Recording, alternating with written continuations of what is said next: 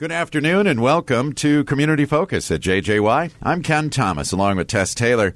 And today we're going to talk about National Vietnam Veterans Day, which is coming up next Tuesday. Our guests today include Mike Williams, a Navy corpsman aboard the USS Hancock, an attack aircraft carrier in the Gulf of Tonkin on the South China Sea. He served in Vietnam from 72 to 73, now the junior vice commander at the Brainerd Veterans of Foreign Wars. Our other guest is Mark Persons. Mark uh, is an Army sergeant, served on a small airbase in Vietnam from 1968 through 1969. He did high tech electronic work to keep those airplanes flying. Now, chaplain and webmaster at the Brainerd VFW. Gentlemen, welcome to Community Focus. Thanks for having us. And thank you for your service Yes. right off the top. Thank You're you. welcome. Yeah. For, for Mark, I bet a lot of people, uh, uh, the Vietnam War seems like a distant memory, but it really wasn't that long ago for a lot of us of our age. I think I wake up every morning thinking I'm there. Yeah. That's a different story. Yeah. Uh, for perspective, 2.7 million men and women, American veterans, served in Vietnam. A total of 3.4 million when you count the surrounding countries. At the peak in 1969, 549,000 Americans were serving there. Wow. All gave some, some gave all. Mm-hmm. And I don't say that lightly. 58,220 American servicemen and women died there. I knew three of them. Mm-hmm. And of the millions who served, 850,000 Vietnam veterans survive today, with 530 dying each day. Oh, man. Okay, so uh, it's it's life, I guess. Uh, history: the French had Vietnam back in the 1800s. The Japanese in World War II. French took it back after then, and then at the Battle of Dien Bien Phu in 1954, they lost the country. And then the Geneva Accords divided Vietnam into North and South in 1954. Then there was the domino theory. This is where if a small country, neutral country in the world uh, goes to communism, then we have to prevent that from happening. So uh, it was President Lyndon Johnson who officially brought the United States into war in 1964 to prevent the spread of communism.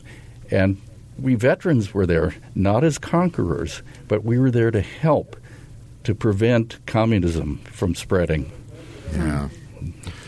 And, and then uh, things got very interesting about 1968 and the Tet Offensive. That's right. Actually, yes, it's yes, it was. That was the uh, Lunar uh, New Year holiday. All the Vietnamese were celebrating. It's something like Christmas, and the enemy attacked. For perspective, ten of the enemy died for every one of our losses. But in America, that was a turning point. Yeah. People realized what's going on here. And I flew in on an airplane just after the Tet Offensive, Oh, boy. uh, landed near Saigon, lights out immediately on the airplane, middle of the night, couldn't see a thing, crawled out of there, and what's the first thing that, fe- uh, that I face? Hot, damp air. That was a taste of what life was going to be like for the next year. Wow. So uh, I can identify with uh, a, a little bit of that. I didn't get there until later on, 72, 73, but we also had what we called darkened, darkened ship. Uh, we were off the coast of, of Vietnam, so uh, within range of artillery. So we always had had to be, uh, you know, uh, operate at night and with no lights. But uh, I, wh- what I did is I, I wrote a poem, and I'll just uh, share a couple of lines with you. Uh, uh, I knew exactly what I wanted to do. You know, I, I wanted to join the military, so I enlisted. And I wrote this poem, and I'll just give you a couple of lines. It says, I got the call to go and fight when I was just a lad. A distant war was brewing, a thought that made me sad. But I knew I would have to go and leave family and friends behind, but Uncle Sam was calling. My choice was clear in mind. Um, so the thing that I wor- I looked uh, forward to mostly was uh, was getting letters from home. Oh, sure. You know, so that uh, that in and of itself, uh, I think, uh, kept me going for sure, and as did a, a, a lot of them. What about you, Mark? Uh, yes, absolutely. But you know, no phones, no internet, and no quitting. That was we were just there, and that was it for Go a time all the Yeah. time. Yeah. Yeah. Yeah, well, one one year seemed like uh, ten, and uh, the common phrase was what, Mark? was when I get back to the world. Yep. Everyone said that, and it, because we were so divorced, so to speak, from the rest of the world. Well, you And were like a I half say, a world away. Yeah, it, it really was, and and it was it's so f- foreign to our nature to do that. But we uh, we, we had uh, wooden barracks. We had no air conditioning, and heat wasn't needed. I don't think so. You um, you might have uh, enjoyed uh, having an outhouse uh, when you were out camping. Well, we did that for 365 days. It's like three holers that um, that they tip one of them over in the morning, pour uh, fuel oil on it, light it, and then after the flames went out, they tip it back. So, and that was life back then. And we had uh, non-potable water, so we got to shower, and but don't drink the water. Right. It was, and it's the water smelled terrible, but it was better than the sweat we had on us, so that worked out. And we had anti-malaria pills that made us sick. Yeah, those aren't good. Yeah. But here's here's an interesting point. I was actually older than many of the of the GIs at the time. I arrived just days before my 21st birthday. So I was on my way from one base to another, and I'm sitting there on sandbags saying, This is my 21st birthday. What am I doing here? Mm-hmm. It was just something. But, you know, when you're young and handsome, you can do just about anything. And humble. And humble. There you go. So I, I will tell you, radio was really nice to have, and we've got a cut from um, an audio radio documentary that was. Um, and these are voices from the Armed Forces Vietnam Network from that documentary. Okay, here we go. From Saigon, this is the American Forces Vietnam Network, presenting Million Dollar Music for the Aquarian Age. 3.4 million Americans served in Vietnam and the surrounding theater during the war.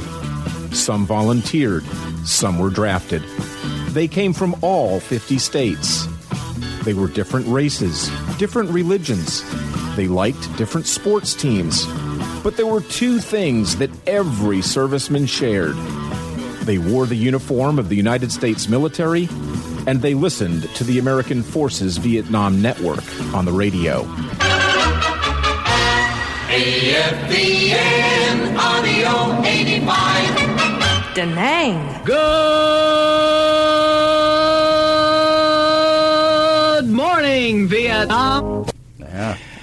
Wow. Very famous announcer there, Adrian Cronauer. I imagine it. I imagine so. I didn't know him by name back then, but you know that's what we heard. Yeah. Later So- made into a movie with uh, Oh. Robin Williams starring as him. Yeah. Yep. Boy. Now I should also tell you that um, China Beach, the move, uh, the the TV series, in my mind, way off base. You would never take a jeep, drive through the jungle at night, and expect to live through the experience. the The Viet Cong owned the jungles at night. Yeah. You, there was, there, you know, it, it, so we didn't actually go anywhere. We just worked twelve hours a day just to make things work. And and I only drank only one beer in any one day because I had to be able to defend myself when things went wrong. And Yeah. that's and uh, it's either you know a, a drunk person just can't do that. But one was one was my limit, and I lost a lot of hearing while I was there, but lived through the experience, and came back. Oh, coming back, I should tell you that we, um, I, oh, on the airplane, uh, came through. Let's see, flew out of Vietnam to Guam and then to um, uh, California, San Francisco. Narrowly avoided the protesters there, which were they were just getting going at the time, so they weren't well organized.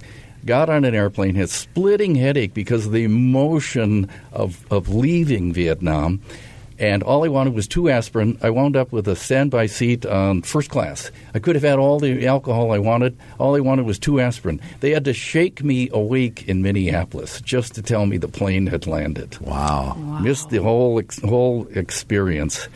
No, mine was just a little bit different. I, I left uh, the Tonkin Gulf uh, via helicopter, and they dropped me on board another carrier, which I rode for two days into, I believe it was Subic Bay in the Philippines. Got off there and uh, got a uh, uh, uh, got a bus up to Clark Air Force Base, and from Clark Air Force Base we went to uh, flew to Guam, from Guam to Hawaii, from Hawaii to Travis Air Force Base. So it was. Uh, Where is Travis? uh, Travis is in California. California, Okay. yep. Yeah, yeah. So that was a little bit different than what Mark went through. Yeah. Now, That's a lot of It's travel. a lot of traveling either way. It right? is. Yeah. It is. You know, and, and, and looking back, um, uh, I think in the final analysis, I, I, I can say that both Mark and I were. Uh, well, I can't talk for him, but for me, I was. Uh, I was just a little cog in a big wheel. You know, keeping the keeping the uh, United States going. yeah. But all the cogs were needed. That's right.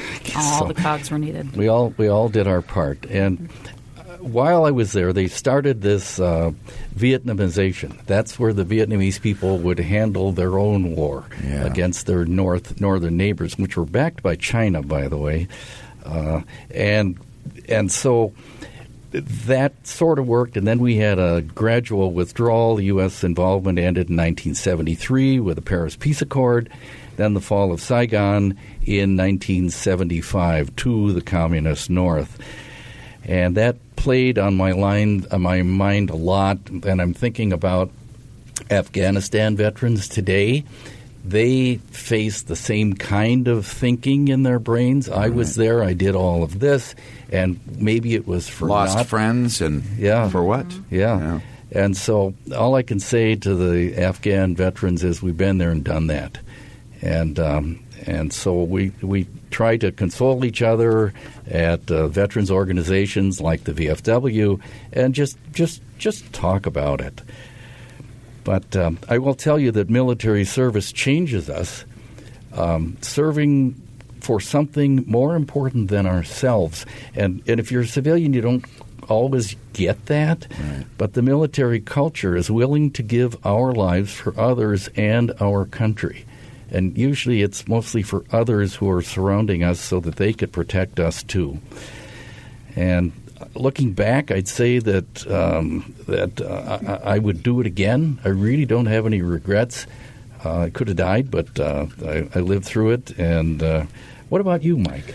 Uh, no regrets at all, Mark. Uh, I, I would do the same thing again um, uh, in a heartbeat. Yeah. So, uh, at the VFW, we get together and we talk about life and learn about uh, Afghanistan and Iraq and places like that. Places I tell those guys I wouldn't have wanted to go to. I, I'd trade Vietnam for Iraq. Yeah. Yeah. I don't know. Wow. So, um, we do have a gathering planned at the VFW uh, For Tuesday? for Tuesday, uh, the 29th, and we, we, we want Vietnam veterans to show up and talk about their service, bring some pictures, memorabilia, whatever they have, and we'll just sit around and talk about it. Free tacos and a beverage, and we'll just we'll just have a good time. I, I am bringing some music from the um, uh, um, uh, what do you call it from the TV series China Beach.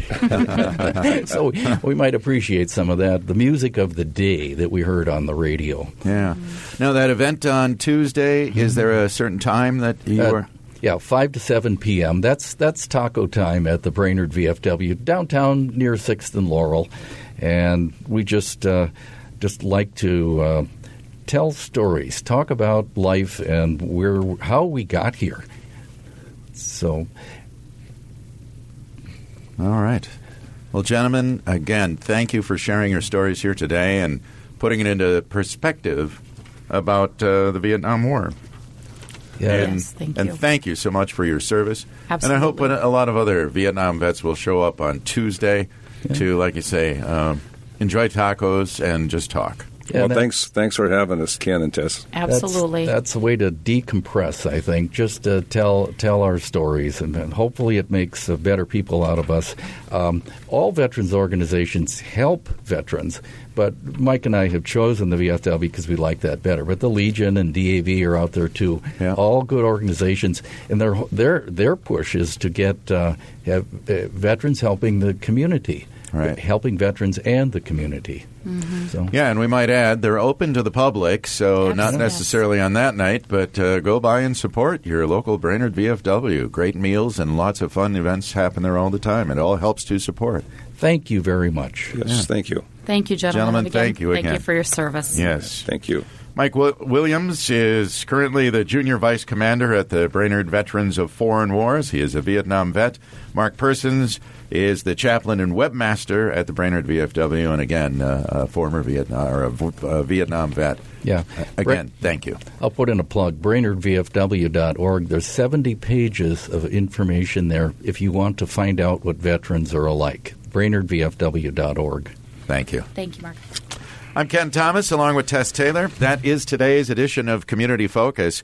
We remind you that our Community Focus programs can be found anytime on our website. Go to 1067wjjy.com. You can also find them On or through our free downloadable app powered by Cuyuna Regional Medical Center.